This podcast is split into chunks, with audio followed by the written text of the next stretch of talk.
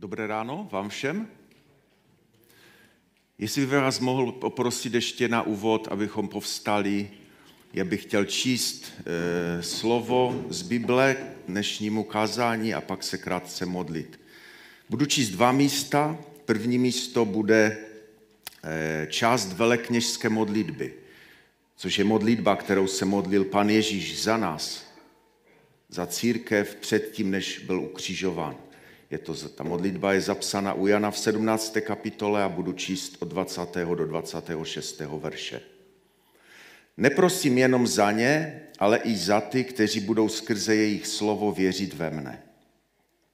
Aby všichni byli jedno jako ty, Otče, ve mně a já v tobě, aby i oni v nás byli jedno, aby svět věřil, že jsi poslal ty mne. Slávu, kterou jsi mi dal, dal jsi jim, aby byli jedno, jako my jsme jedno. Já v nich a ty ve mně, aby byli přivedeni k dokonalé jednotě a aby svět poznával, že jsi mne poslal ty a že je miluješ tak, jako miluješ mne. Otče, chci, aby i ti, které jsi mi dal, byli se mnou tam, kde jsem já, aby viděli mou slávu, kterou jsi mi dal, neboť jsi mne miloval před založením světa. Spravedlivý Otče, svět tě nepoznal, ale já jsem tě poznal. I ti to poznali, že ty jsi mne poslal. Dal jsem jim poznat tvé jméno a dám poznat, aby láska, kterou jsi mě miloval, byla v nich a já, aby byl v nich. Druhé místo jsou tři verše eh, z listu Římanům z první kapitoly od 19. verše.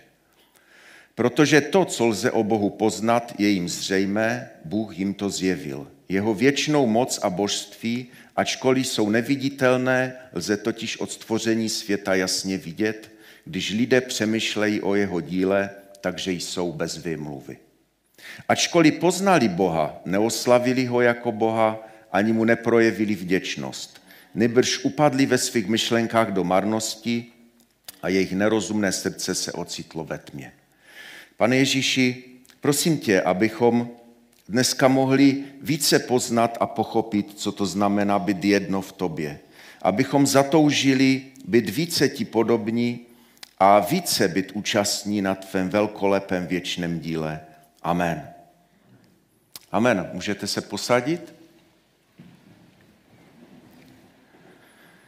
Chci dnes pokračovat eh, v sérii, kterou eh, tady započal náš pastor Bohuš. A dnešní kázání jsem nazval Jednota v rozmanitosti.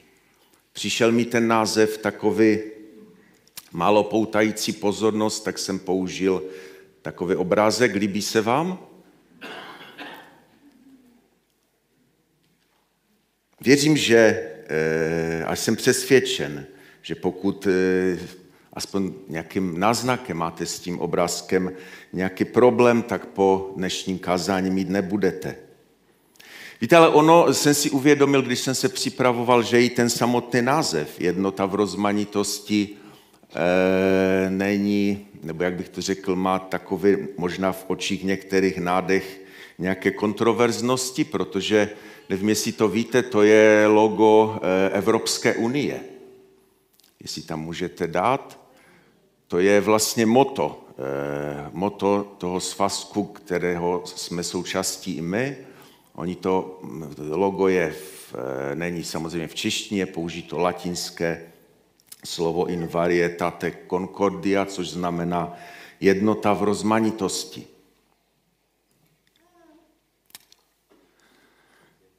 Mám to dnešní slovo, které jsem si připravoval, eh, takové, eh, jako budu se snažit vám ho předat. Doufám, že pochopíte, co mám na mysli. A protože já budu chtít, abychom pochopili něco nového i z Bible, ten boží věčný záměr, který má s celým tímto světem i se svým lidem, a tak začnu úplně od základu. Začnu božím stvořitelským dílem, jak to Bůh plánoval, jak to Bůh stvořil. Čili první bod jsem nazval boží stvořitelské dílo, protože jsme četli eh, v listu Římanům, že je vidět ve stvoření jeho věčnou moc a božství. A četli jsme, je tam zapsáno přemýšlení o jeho díle. Tak si myslím, že je dobré na úvod, abychom se o jeho stvořitelském díle zamysleli. A e, budu e, se zamýšlet úplně na začátku v příběhu stvoření.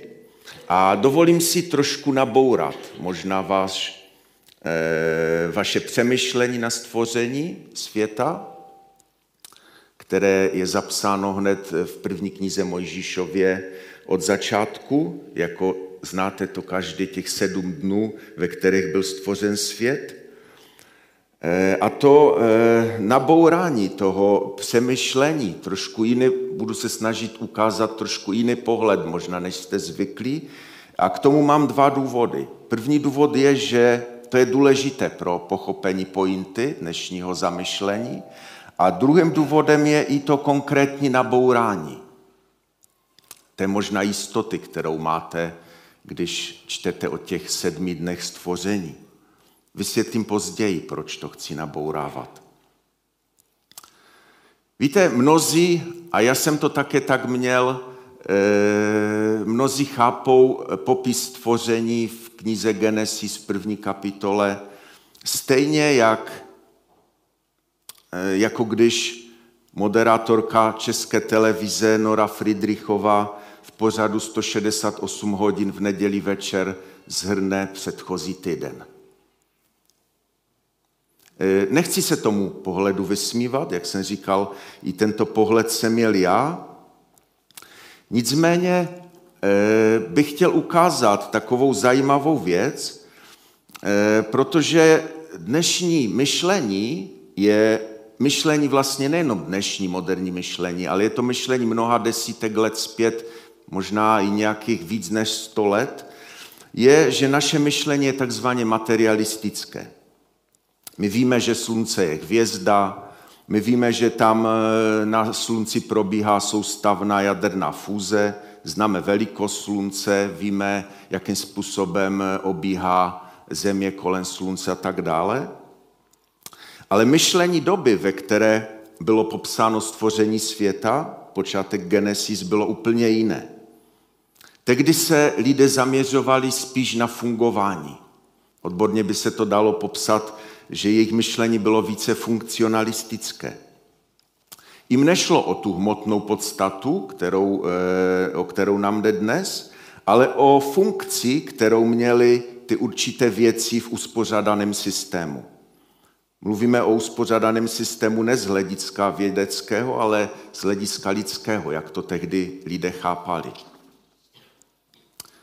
A, a proč víme, jak vůbec tehdy lidé přemýšleli? No víme to e, z literatury, která se dochovala, protože nemáme jen Biblii, ale máme mnoho dochovaných textů e, sumerských, babylonských, egyptských a podobných, kde nalezneme zaznamy o stvoření světa a ty zaznamy jsou si velmi podobné, nebo to vyjadřování je velmi podobné a e, vychází vlastně z tehdejší, jak říkají odborníci, z té starověké kosmologie.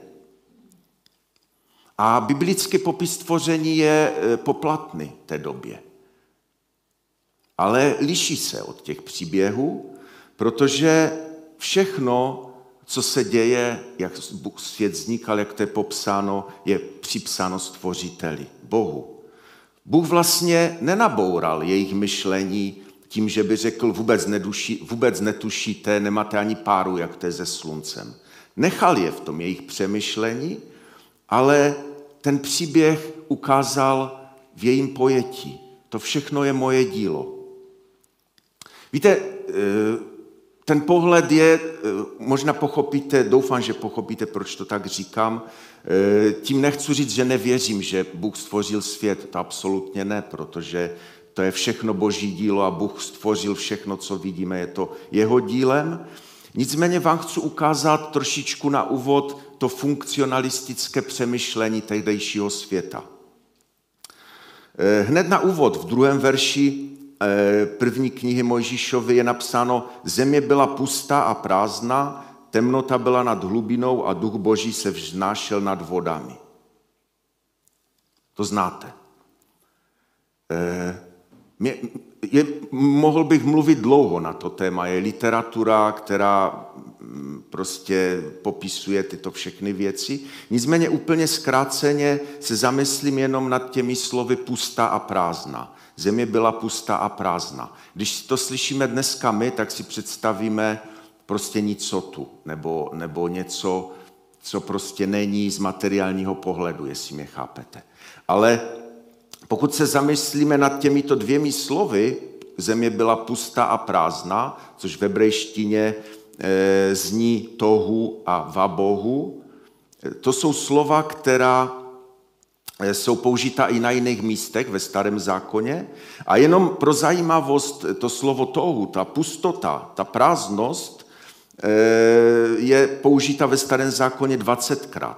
A popisuje například toto popisuje kvilení pustiny, popisuje bloudění v pustině bez cest, to je na více místech, bezcílné bloudění, popisuje modlu, která nemůže ničeho dosáhnout, popisuje ty, kteří ty modly vytvářejí, popisuje třeba bezcenost národu, popisuje, eh, říká to, že vynakládat svou sílu je zbytečné. Hodně se to vyskytuje u Jeremiáše, kde to slovo je popsáno jako, že světlo zmizelo, hory se třesou, spustlé plodné pozemky, města jsou v troskách. A při pročítání těch míst e, si uvědomuju, že mě nic nevede k tomu, že by to slovo souviselo s nějakou materiální podstatou. Že by to bylo něco, jak se říká latinsky ex nihilio, nicota.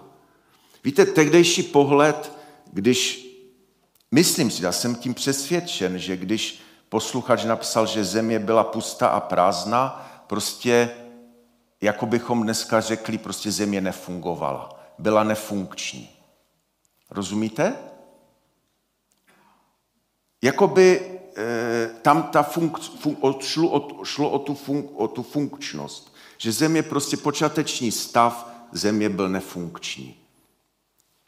A nyní přichází těch sedm stvořitelských dnů a víte, já jsem, já nevím, je to tak vždycky, když to tak ček četl a slyšel to na nedělních besídkách, mě to moc, eh, když nechci vám to moc nabourávat, jenom to tak řeknu eh, zkráceně letmo, jestli budete mít zájem, můžu vám doporučit nějaké knihy, můžu se s vámi na to téma pobavit. Eh, mě prostě jsem nerozuměl nikdy tomu, proč třeba první den Bůh stvořil světlo a tmu a teprve čtvrtý den slouž, eh, stvořil slunce. Nevím, jestli jste někdy nad tím přemýšleli. Nejdřív stvořil světlo a slunce bylo stvořeno až čtvrtý den. Ono totiž jde o to, že to tak prostě tam je napsáno, že když se nad tím zamyslíte podrobněji, tak první tři dny se dělo něco a ty další, čtyři, další tři dny zase něco jiného. Biblisté říkají, že první až třetí den Bůh ustavuje funkce. Zjednodušeně řečeno. První den, kdy oddělil světlo od tmy, vytvořil Bůh základ času. Říkám, jedu úplně letmo, nebudu se k tomu eh, dlouho zdržovat, protože moje poselství potom bude na to navazovat. Druhý den stvořil základ počasí a třetí den stvořil základ potravy. Kdybychom se zamysleli třeba konkrétně nad tím třetím dnem, tak vlastně zjistíte, že tam e, ani není z našeho pohledu materialistického, tam vlastně jako by v uvozovkách Bůh nic nestvořil, protože tam čteme, že Eh, řekl Bůh, nahromaďte se vody pod nebem na jedno místo a ukaž se souš. Jako kdyby udělala, aby ta voda začala fungovat, aby dělala to, co má. A souš, aby dělala to, co má. To znamená, aby z ní začaly růst rostliny a ty rostliny, aby měly semena a ty semena znova padaly do země a ten celý koloběh toho eh, základu potravy. Zhrnuje to třeba Genesis 8. kapitola 22, která ty tři první dny stvořitelské zhrnuje pospátku. Říká se tam sedba i žeň a chlad i žár, leto i zima, to je ten druhý den, a den i noc nikdy nepřestanou po všechny dny země. Bůh tvoří základ života. A čtvrtý a šestý den Bůh tvoří takzvané vykonavatele těch funkcí. To znamená, čtvrtý den svítilny na nebeské obloze, které budou vládnout dnu, měsíc, aby vládl noci a tak dále. Pátý den eh, vzduch se zahemžil letavci, voda se zahemžila všemocnými druhy živočichů a nakonec člověk, boží obraz, který panuje, vládne nad tou vší hemžící se havětí ve vodě, ve vzduchu a na souši. Abych to popsal, eh, to chápání trošku současným jazykem, eh, použiju analogii s firmou. Jako kdyby e, tito nositele funkcí dostali ty své přidělené kanceláře. Je jim řečeno, komu se budou zodpovídat, nad čím budou vládnout, získávají představu o svém místě v dané firmě a jsou ustanoveni vedoucí těch jednotlivých provozů. Je jim dan čas, ve kterém budou fungovat a tak dále. Čili továrna po těch šesti dnech, továrna je připravena ke spuštění provozu, ale čeká se na to hlavní. Až přijde majitel firmy, který zasedne ve své kanceláři, ve Velíně a všechno může začít. A to se přesně děje v ten sedmý den. Když nad tím přemýšlíme, k čemu je den odpočinku z materialistického pohledu, tam se neděje vůbec nic. to tehdejší člověk dobře věděl, že bohové eh, sedí v chrámech a tak dále, jak třeba čteme eh, Deuteronomium 12.10, až přejdete přes Jordán a budete sídlit v zemi, kterou vám dá hospodin váš Bůh dávat do dědictví, dám vám odpočinek od vašich okolních nepřátel a budete bydlet v bezpečí. Víte, tento, ten odpočinek je o životě, který se navrátí do normálních kolejí. Bůh zasedl ve svém chrámu na nebesích a ujal se. Ujal se te celé, toho celého řízení vesmíru, které on stvořil. To je pro mě nesmírně zajímavý pohled a e, věřím, že nám to pomůže e, ten, z tohoto úhlu pohledu e, pochopit lépe dnešní moje zamyšlení. Druhým bodem je úžas nad božím stvořením. Ty nevím, jestli se vám to děje stejně jako mně, když já nevím, jste někde na dovolené a, a začne noc a podívá, podíváte se na, na nebe a vidíte tam ty miliony, miliardy hvězd. Nenaplňuje vás to úžasem? Nebo třeba když, když e, nějaký vědec má elektronový mikroskop a vidí ty jednotlivé atomy a jednotlivé molekuly v té, v té dané substanci, v té dané látce, zažívá podobné věci. Četli jsme, proč mluvím od úžasu nad božím stvořením, protože jsme četli to slovo Římanům, protože to, co lze o Bohu poznat, je jim zřejmé. Bůh jim to zjevil. Jeho věčnou moc a božství, ačkoliv jsou neviditelné, lze totiž od stvoření světa jasně vidět. Když lidé přemýšlejí o jeho díle, takže jsou bez, bez vymluvy. Víte, hlavním důvodem mého dnešního zamyšlení o o té jednotě v rozmanitosti, je ukázat, že naše přemýšlení o jednotě eh, je někdy takové, bych řekl, eh, krátkozraké, neúplné.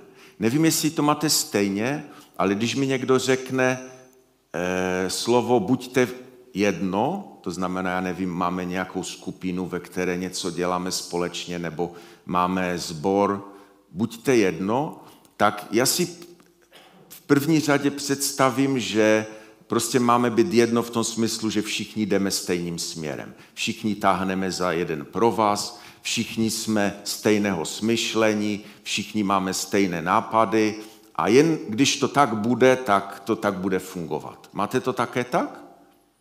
Takový eh, pocit, že jednota je něco, že musí všichni jedním směrem? Problém je ten, že když se podíváme na ten celý vesmír a vidíme to celé boží stvoření, tak eh, si najednou uvědomíme, že to není tak. Že Bůh prostě používá naprosto rozdílné věci, které spojí svou božskou mocí dohromady a ty věci prostě začnou fungovat společně. Když, když se podíváme tím elektronovým mikroskopem, který jsem zmínil, tak uvidíte, znáte to z fyziky, naprosto odlišné částice. Je tam nějaký jadře, nějaký proton, kolem toho obíhají nějaké elektrony, jsou tam neutrony. A to jsou částice, které jsou úplně jiné, jako kdybychom řekli jako oheň a led. Jako kdyby mezi nimi bylo obrovské napětí, mezi těmito věcmi. A přesto Bůh to spojil dohromady, udělal, aby to fungovalo spolu, i přesto, že to je úplně něco odlišného. Chápete, co chci říct? Když se podíváme na ten vesmír a vidíme ty, ty miliony, miliardy hvězd, kde vidíme planety, hvězdy, já nevím, vědci stále nové a nové objevy dělají, kdy objevují různé hmoty a antihmoty a černé díry a já nevím, co všechno. Věci, které jsou svou podstatou úplně odlišné a přesto vidíme to boží stvoření, kdy tak úžasným způsobem spolu, e, spolu působí a funguje dohromady. A to je ten úžas, který nás naplňuje, když, když se na to jeho stvoření díváme. O tom úžasu vlastně píše Pavel v listu Římanům. Všude je jakési napětí. Všude je něco, co jeden druhého ovlivňuje. Měsíc svítí, slunce svítí, měsíc ne, že? Měsíc je prostě nějaká planeta, která nevyzařuje nic, ale to, že měsíc svítí, je dano tím, že, ho, e, že odráží světlo od slunce. Měsíc třeba zase ovlivňuje zemi tím, že, jak jsme se to učili, je příliv a odliv a tak dále. Prostě jsou věci, které jsou úplně odlišné, úplně každý má jinou funkci a přesto dohromady to funguje a je z toho úžasné boží dílo.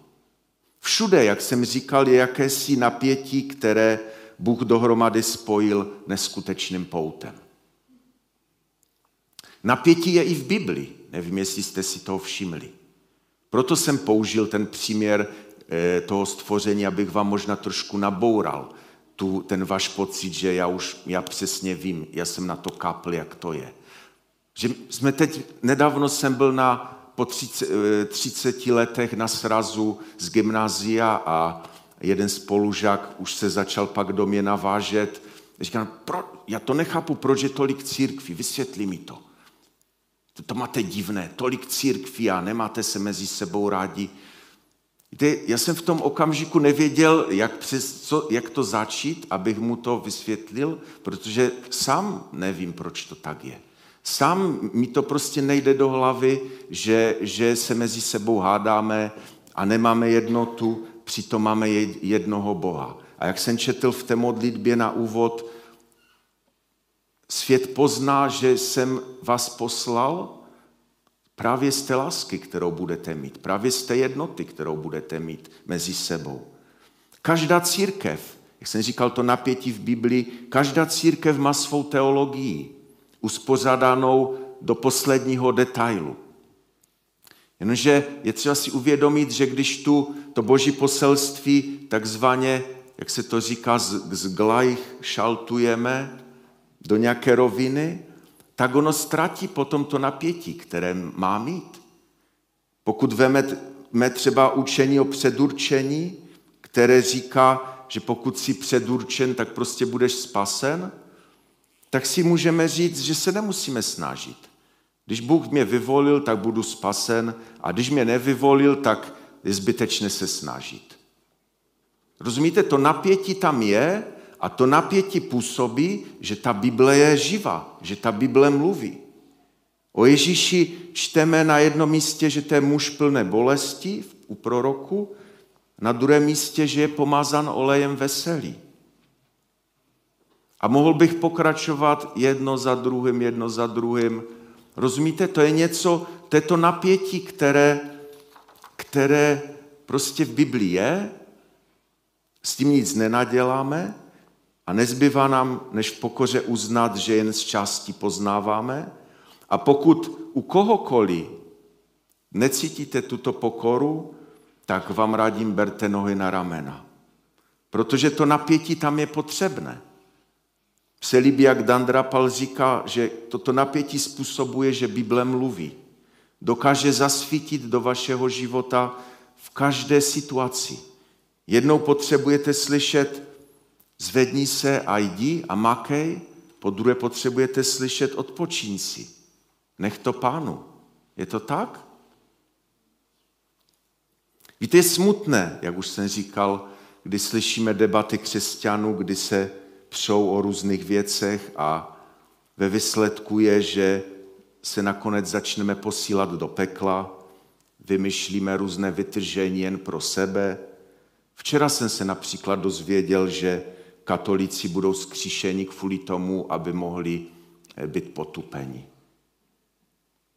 To je to hodně smutné. Když mluvím s někým třeba o katolikovi, tak mi hned každý řekne, oni mají očistec a očistec není v Biblii. Opravdu jste si tím jistí? Ježíš třeba říká o hříchu v duchu svatém, který nebude odpuštěn ani v tomto, ani ve věku budoucím. Znamená, že nějaké odpuštění v budoucím věku existuje. I když máme teologii, že očistec není. Víte, nechci vám nabourávat vaši víru, ale prostě to napětí je potřebné. To napětí je něco, co, eh, co prostě způsobuje fungování. Já jsem elektrikář, tak eh, vím, co to je napětí. Náš profesor vždycky říkal, že napětí to je příznak, že, eh, příznak toho, že prostředí je připraveno k nějaké práci. A prout je potom příznak, že je vidět, že ta práce je vykonávána. V nádherném listu prvního, eh, v nádherném textu prvního listu Jana, který eh, budeme ještě nakonec procházet, se dovídáme, že Bůh je láska. Ježíš vyprošuje lásku i v té své velekněžské modlitbě, kterou jsem zmínil na úvod. Prostě Bůh je láska. Láska tedy není jen něčím, co Bůh projevuje ostatním. Láska, láska je prostě tím, čím je Bůh. Bůh ve své vlastní podstatě. A toto se snaží popsat filozofové celých dějin. Hodně mě ovlivnil v mém přemýšlení dnešním C.S. Lewis, který rozvíjí úvahu, že když je Bůh láska, tak z toho vyplývá, že uvnitř božího bytí musí existovat polarita vztahu mezi milovaným a milujícím. V hlubině božího bytí je vztahová vzájemnost mezi já a ty. Luis říká, že láska je trojiční dění. Milující já, milované ty a vzájemnost milování mezi ty a já. Víte, nám křesťanům, nám v tomto popisu rezonuje mnohé. Nevím, jak vám, ale mě ano. Ale i C.S. Lewis si byl vědom, že tyto příměry jsou nedokonalé a podstatu boží lásky nelze popsat jednoduše lidskými slovy. Proto se mnozí písatele uchylují k poezii, mnozí umělci vytvářejí hudbu, kde chtějí ukázat podstatu té boží lásky, co to vůbec je. Už jsem to tady zmiňoval, v Biblii máme píseň písní, píseň Šalamounovu o, o lásce mezi lidmi, o lásce mezi mužem a ženou. A Židé dobře věděli, o co v té knize jde. Třeba významný rabin Akiba říká, že biblická kniha Píseň Šalamounova je svatyní svatých mezi ostatními knihami. Je to podle něj vůbec nejsvětější kniha z celého písma. Víte, Bůh stvořil člověka, už jsme probírali stvoření jako muže a ženu a stvořili na svůj obraz. Vůbec eh, ten muž a žena vůbec nemusí být rozdílné rasy, jak jsme viděli na úvodním obrázku, ale stačí, nevím, jestli si to uvědomujete, stačí, že to je muž a žena. To jsou dvě tak naprosto odlišné bytosti. Kdo jste manžele, tak mi to určitě potvrdíte. To jsou dvě tak odlišné bytosti, že prostě až odlišnější to nemůže být. Mnozí písatelé říkají, že muž je z Marsu a žena je z Venuše, nebo tak, jak se to říká. Prostě to jsou dvě bytosti, které jsou úplně jiné. A přesto Bůh říká, že stvořil, dal je dohromady, udělal z nich pár a, a vytvořil z nich svůj obraz. To je neskutečné. A mnoha fungující manželství v našem sboru jsou toho důkazem, že to je dobré, že to je, jak Bůh říká, velmi dobré, když stvořil e, muže a ženu a spojil je dohromady. Ví to i svět, který v příručkách o manželství se dovíte, že protiklady přitahují. Pokud jsou dva, kteří mají podobné smyšlení, tak ty vztahy často ve světě dlouho nevydrží. To je zajímavé. Chápete to poselství dnešní, které vám chci předat? Že tady vůbec nejde o to, abychom šli všichni jedním směrem, ale prostě Bůh spojuje dohromady věci, které jsou úplně odlišné. Jak Newton kdysi prostě zjistil, jste se to učili ve škole, jak to je ta první věta, že těleso zůstává v, v klidu nebo při, rovnoměrném přímočárem pohybu, dokud je vnějšími silami Eh, nedonuceno ten svůj stav změnit. Kde si uvědomuju mnohdy eh, ten můj klidový vztah na tom gauči, že jsem šťastný, že mám ženu, která mě z toho klidového stavu vyvádí. Rozumíte? Já bych, si, já bych byl bezradný. Já jsem vděčný pánu za tu nesmírnou jeho milost, že mi dal ženu, která, která způsobuje, že my můžeme E, spolu fungovat v takovém tom hemžení, nebo jak to říct, v tom, v tom vesmírném celém koloběhu. Máte to také tak?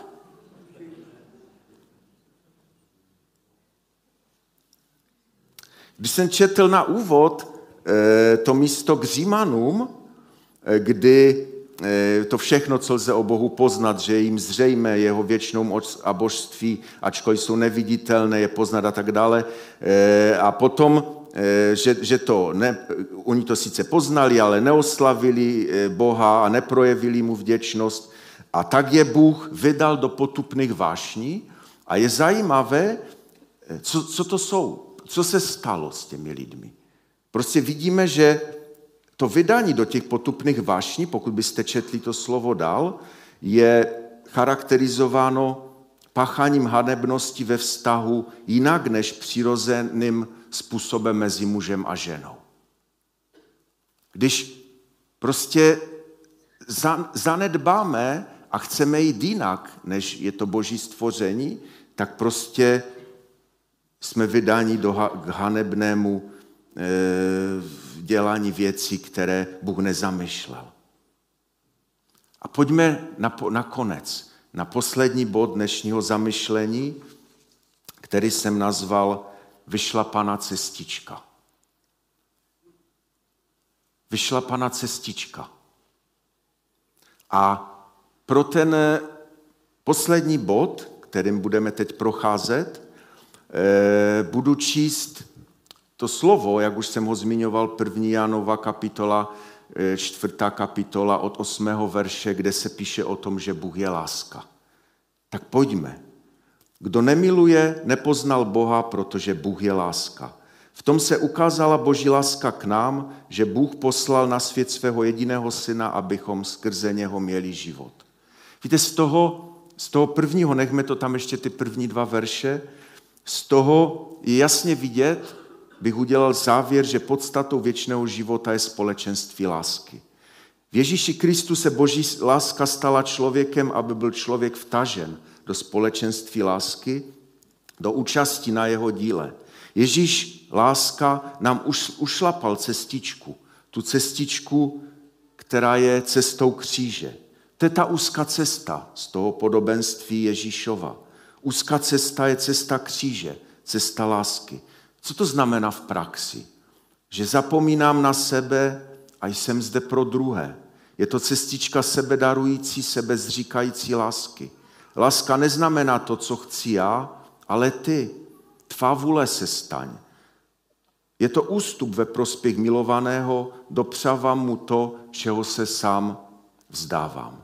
Jak už jsem zmiňoval C.S. Luise, tak on mě, mě tam zaujalo, on měl za války v Anglii takový rozhlasový pořad, velmi oblíbený, a on radil lidem, kteří necítí lásku jedni k druhým, aby jednoduše nemudrovali a chovali, a, je, a chovali se a jednali tak, jako by ty druhé milovali. Dokonce jim radil, aby tu svou lásku praktickými činy předstírali. Byl to fenomenální filozof, jeden z mnohých v dějinách, který celé stvořitelské dílo chápal jako jeden velký tanec. On by vám, ten můj příměr té vyšlapané cestičky, kdyby tady stal C.S. Lewis, tak by řekl, že Bůh vám nabízí ruku a pozývá vás do, do tance. Proto jsem tam dal i na ten úvodní obrázek mladý pár, který spolu tančí. To, on, to, on to ukazoval, abych to ještě dořekl, to předstírání lásky k jedních druhým chápal v tom tanečním projevu, že prostě pojďme už tančit. Ty ruce a nohy svých posluchačů už začnou tančit, i když jejich mysl stále ještě váha. To znamená chovat se tak, že ty druhé milujou. A když už budeme tancovat, budeme se nějakým nemotorným způsobem pohybovat, tak nakonec se nám to srovná i v hlavě. To je zajímavý příměr, který měl C.S. Lewis. Ten text pokračuje milování. Jestliže Bůh nás tak miloval, i my se máme milovat navzájem. Boha nikdy nikdo neviděl. Jestliže se milujeme navzájem, Bůh v nás zůstává a jeho láska v nás dosáhla svého cíle. Víte, každý víme, eh, jde o to, že tady sedíme každou neděli a víme dobře, co to znamená úzká cesta. Víme o ní velmi dobře, ale otázka je, jestli po té cestě opravdu kráčíme, jestli se jenom nedíváme. Bychom to ukázal na tom tanci, je rozdíl, jestli prostě tančíme nebo sedíme v publiku. Jestli prostě po té uzoučké cestičce jdeme. Že zůstáváme v něm a on v nás poznáváme podle toho, že nám dal ze svého ducha. A my jsme viděli a dosvědčujeme, že Otec poslal Syna, zachránce světa. Kde smrt je branou do života. Pavel v efeském listu píše, že když jsme byli mrtví, obživil nás Bůh spolu s Kristem. Víte, ten vzorec, který vidíme v tom stvořitelském díle, kdy semeno padá do země, umírá a roste nová rostlina, to stejné vidíme i v, v díle Ježíše, kdy přišel na svět, aby za nás zemřel, aby byl vzkříšen a byl vyzvednut na nebesa. Je to přesně o tom znovu zrození, které mluví Ježíš s Nikodemem, kdy mu říká, musíte se znovu narodit. Musíte se znova narodit z ducha, abyste mohli být součástí Božího království. Mluví tam o větru, který vane kde chce a to nelze bez toho, aniž bychom zemřeli sami sobě. My to potřebujeme dělat na každý den. My potřebujeme neustále umírat sami sobě, abychom mohli být účastní toho božího vanutí. Víte, eh, já jsem šel, jsem tento týden, nebo teď nějak v těch dnech to bylo, kdy jsem eh, šel prostě se projít a přemýšlel jsem, co dneska budu mluvit. A když jsem přemýšlel zrovna nad těmito věcmi, nad Duchem Svatým, tak eh, možná jste to už viděli, tak jsem šel přes parkoviště tady u Bily a najednou tam byly ty listy na té zemi a teď najednou jak by zafoukal vítr a teď se udělal takový vír z těch listí a ten vír tak nádherně přešel kolem mě. Víte, to je přesně ono. My potřebujeme umřít, aby nás mohl Duch Svatý uchopit a, a, a, a dělat s námi, co chce On. Víte, a už, už, už čas mi dobíhá a nemám už moc čas se zamýšlet nad věcmi, které jsem měl připraveny. Víte, to je, důležitá památka Večeře Páně, která nám připomíná tu Ježíšovu smrt. A často to tady na tom místě mluvíme, kdy, kdy čteme e, celý ten obřad té Večeře Páně, kde apoštol Pavel nás varuje, abychom každý sám sebe zkoumali, než tento chleb jíme a z tohoto kalichu pijeme, protože když to nerozpoznáváme dobře, že jde o tělo páně, tak jíme a pijeme sobě odsouzení. Víte, celý ten kontext toho, té celé večeře páně je právě spočívá v, tom, eh, v, tom, v té lásce mezi účastníky té, toho obecenství na večeři páně.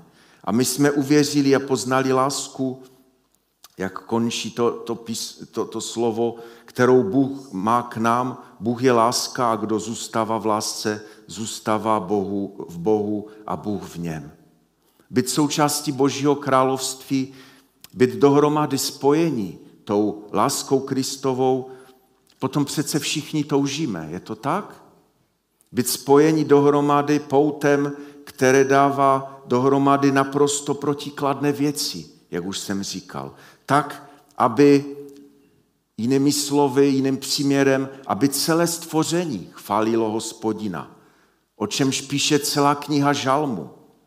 Chvály, kdy jsme teď měli, kdy hraje kapela, to je jenom maličká součást té celé chvály, která se děje v každé sekundě, v celém stvoření.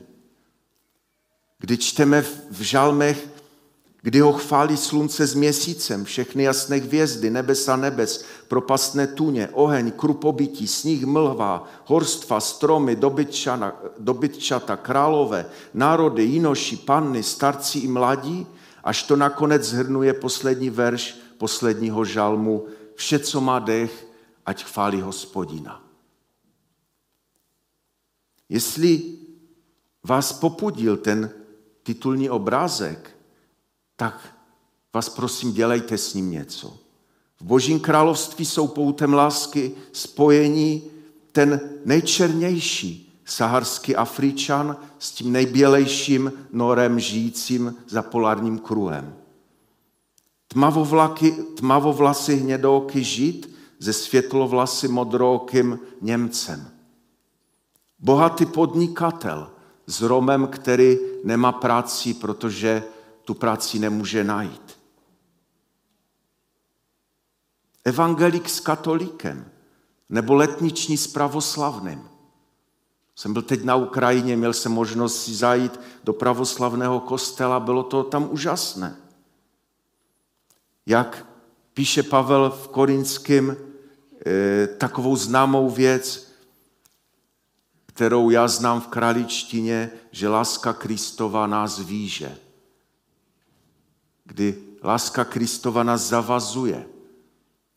To je něco, co této pouto, které dokáže spojit naprosto eh, odlišné věci úžasný fungující celek.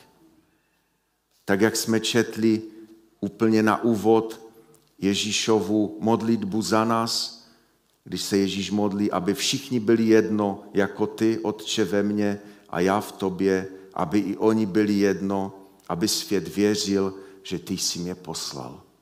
Víte, Bůh chce, aby lidé viděli nejen v tom celém stvoření, v tom vesmíru a v těch atomech a ve všem, ale i v nás. A skrze to, když my budeme spojeni božím poutem lásky, uvidí, že Ježíš nezemřel zbytečně a že uvidí, že Bůh poslal Ježíše. Pojďme povstat a pojďme se modlit.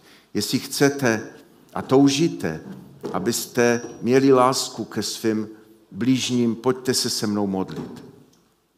Pane Ježíši, ty se zmodlil tu modlitbu, kterou jsem četl eh, za nás těsně předtím, než tě ukřižovali. Je v ní, věřím, ukryto to hlavní poselství, celé tvé mise na tuto zem jak jsme četli, že aby všichni byli jedno, jako ty Otče ve mně a já v tobě, aby i oni v nás byli jedno, aby svět věřil, že ty jsi mne poslal. Pane, kež to tak opravdu je, kež opravdu na nás může svět vidět, že se máme rádi, že máme rádi, eh, že, že prostě opravdu je na nás vidět ta jednota i v té rozmanitosti. To, co má možná eh, Evropská unie ve svém logu, a to je dobré, že má takovou touhu, ale po lidsku se to prostě nedá udělat. Po lidsku vidíme a vidíme to v celých dějinách, z lidských sil to není možné. Ale pane, z té lásky, kterou ty dáváš k nám, z té lásky, kdy e, jsme vedeni k tomu, abychom umřeli sami sobě a povstali k věčnému životu skrze tvého ducha, pane, to možné je. Kež opravdu Tady jenom v neděli nemudrujeme a ne, nerozebíráme, jak úzká je ta cestička a jak jsou ty věci, ale kež opravdu jsme těmi, kteří po té cestě jdou. Kež to je opravdu na nás vidět, kež, to, kež toho nemáme jenom plná ústa, ale kež opravdu eh, jsme těmi, kteří tyto věci žijí na každý den. Amen.